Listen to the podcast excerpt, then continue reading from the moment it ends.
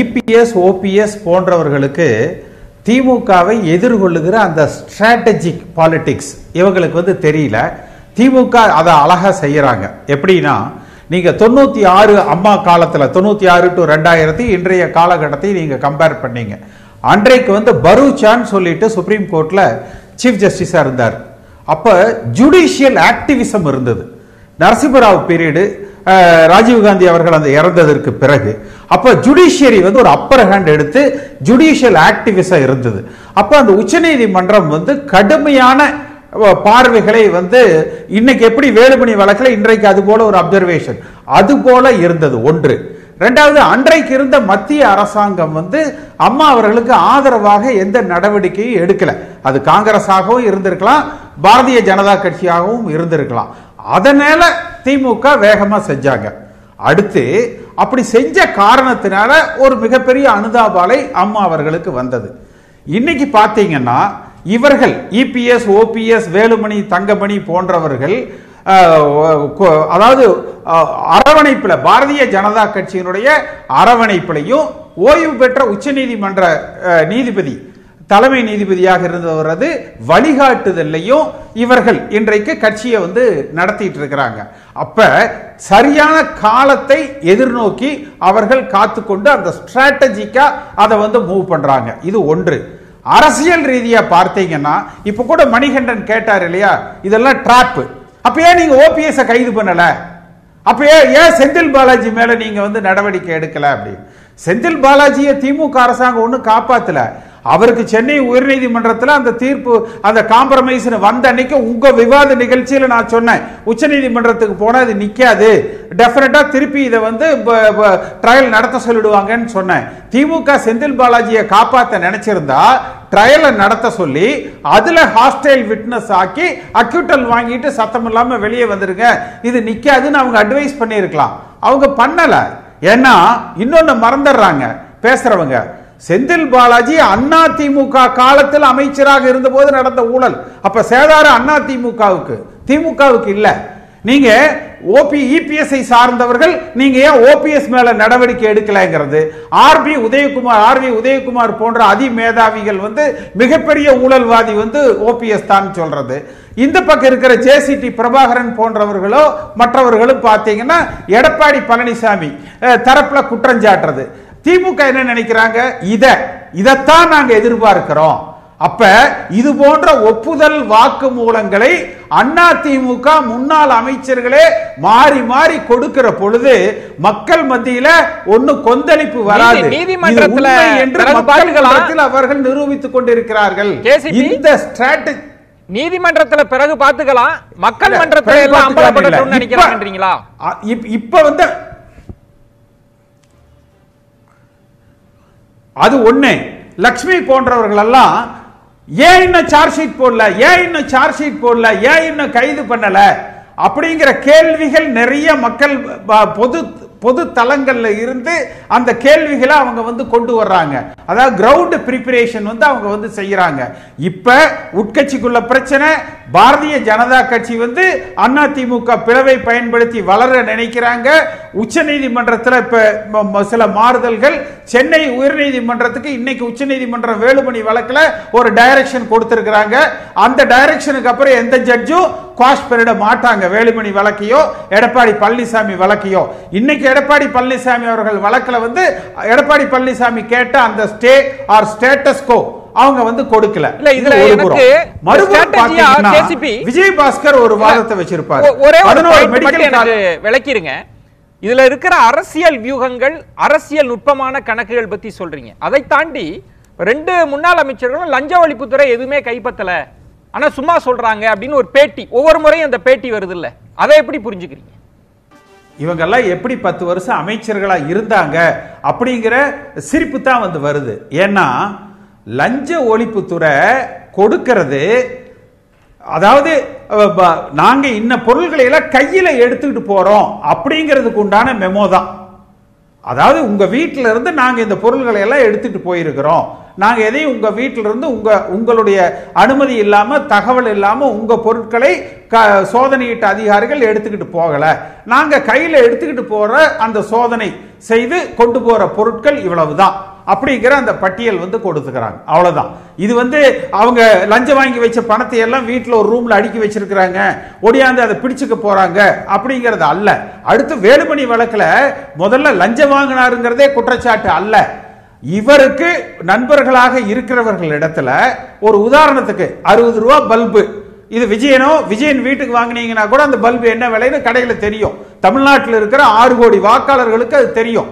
அதே இதை நூத்தி அறுபது ரூபாய்னு சொல்லி பில் போட்டு வேலுமணியினுடைய நண்பர்கள் உறவினர்கள் நிறுவனங்களுக்கு கொடுத்து அந்த லாபத்தை அவர்களுக்கு மடைமாற்றி விட்டிருக்கிறார். அப்படிங்கிறதா லஞ்சம் வாங்கினாருங்கிறது அல்ல அந்த வழக்கை.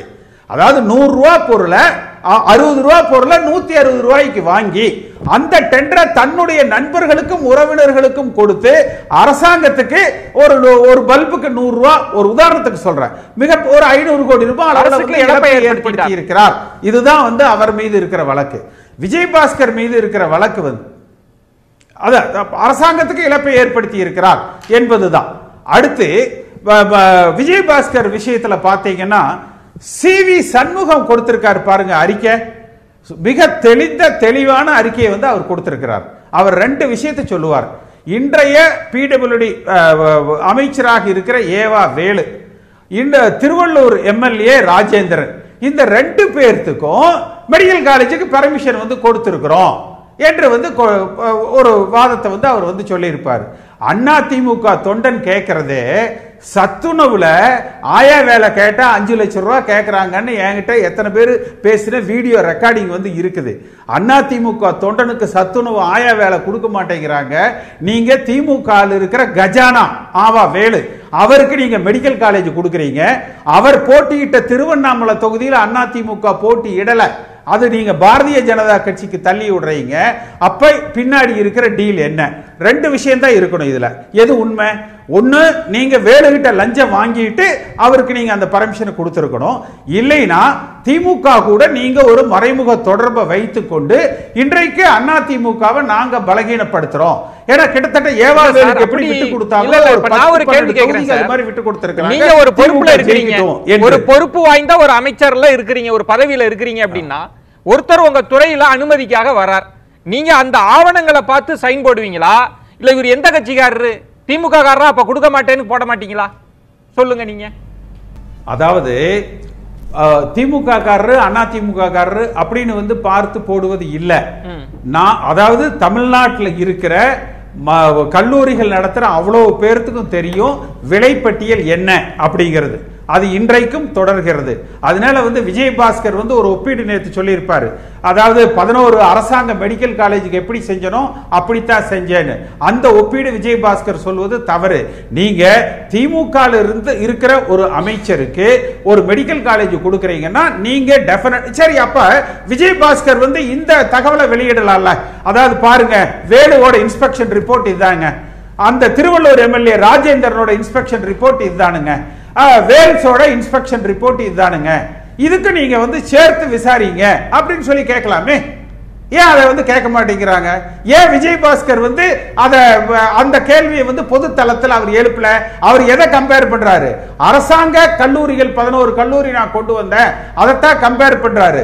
நம்ம சண்முகம் வந்து பாத்தீங்கன்னா சரியா காலையில வந்து எடப்பாடியை வச்சு செய்யணும் அப்படிங்கிறதுக்கு அடிச்சு காலி போயிட்டார் ஏன்னா நீங்க வேலுவோட ப- இதை எடுத்தீங்கன்னா ஏன் இதே திமுக அரசாங்கம் வேலுவோட அந்த காலேஜுக்கு எல்லாமே இருந்ததா சரியா? வேலை எவ்வளவு கொடுத்தாருன்னு கேளுங்களேன் நீங்க அவரை விசாரிங்களேன் அதே போல வந்து உங்க திருவள்ளூர் எம்எல்ஏ எவ்வளவு கொடுத்தாருன்னு அவர்கிட்ட கேளுங்க. இந்த மூணு அறிக்கையை நீங்க பொது தளத்துல திமுக நேர்மையாக வந்து வெளியிடலாமே. அப்ப உள் அரங்குல உள் உள் அரங்குல இவர்களுக்குள்ள எடப்பாடி பழனிசாமிக்கும் திமுக தலைமைக்கும் ஒரு தொடர்பு இருக்கு. ஆனா திமுகவை நம்பி எடப்பாடி பழனிசாமி ஏமாறுகிறார். திமுக என்றைக்குமே பார்த்தீங்கன்னா நான் பல தடவை சொல்லியிருக்கேன் அவர்கள் அவர்கள் நோக்கத்தில் சரியா இருப்பாங்க. வருகிற நாடாளுமன்ற தேர்தலுக்கு சற்று முன்பாக வேணா அடுத்த ஆண்டுல ஆரம்பிச்சு அடுத்த சட்ட நாடாளுமன்ற தேர்தல் அடுத்த சட்டமன்ற தேர்தல். இதுக்குள்ள தலைமையில் இருக்கிற பெரும்பான்மையானவர்கள் அதாவது தலைமையில இன்றைக்கு முன்னணியில் இருக்கிற முன்னாள் அமைச்சர்களை கிட்டத்தட்ட முடிச்சிருவாங்க. எடப்பாடி பழனிசாமி இதை எப்படி அவர் எதிர்கொண்டு இருக்க வேண்டும் என்றால் கட்சியை நீங்க வலிமையா வச்சிருக்கணும். நீங்க ஆளுகிற கட்சியாக இருக்கிற போது ஓபிஎஸ் ஓரம் கட்டலாம். அவருக்கு குறைச்சலான போர்ட்போலியோ கொடுக்கலாம். எதிர்க்கட்சியாக நீங்க தண்ணீர்ல தத்தளித்துக் கொண்டு இருக்கிற பொழுது சிறு துரும்ப கூட நீங்க பிடிச்சு கரை சேர முடியுமான்னு பார்க்கணும். இந்த நேரத்துல நீங்க கட்சியை பலகீனப்படுத்துறீங்க. எதிர்க்கட்சியா இருக்கிற போது. ஆளுங்கட்சியா இருக்கிற போது எல்லாரையும் சேர்த்துக்கிறீங்க. எதிர்க்கட்சிக்கு தான் உங்களுக்கு எல்லோரும் தேவை. ஆளுங்கட்சிக்கு நீங்க யாரை புறக்கணிக்கலாம்.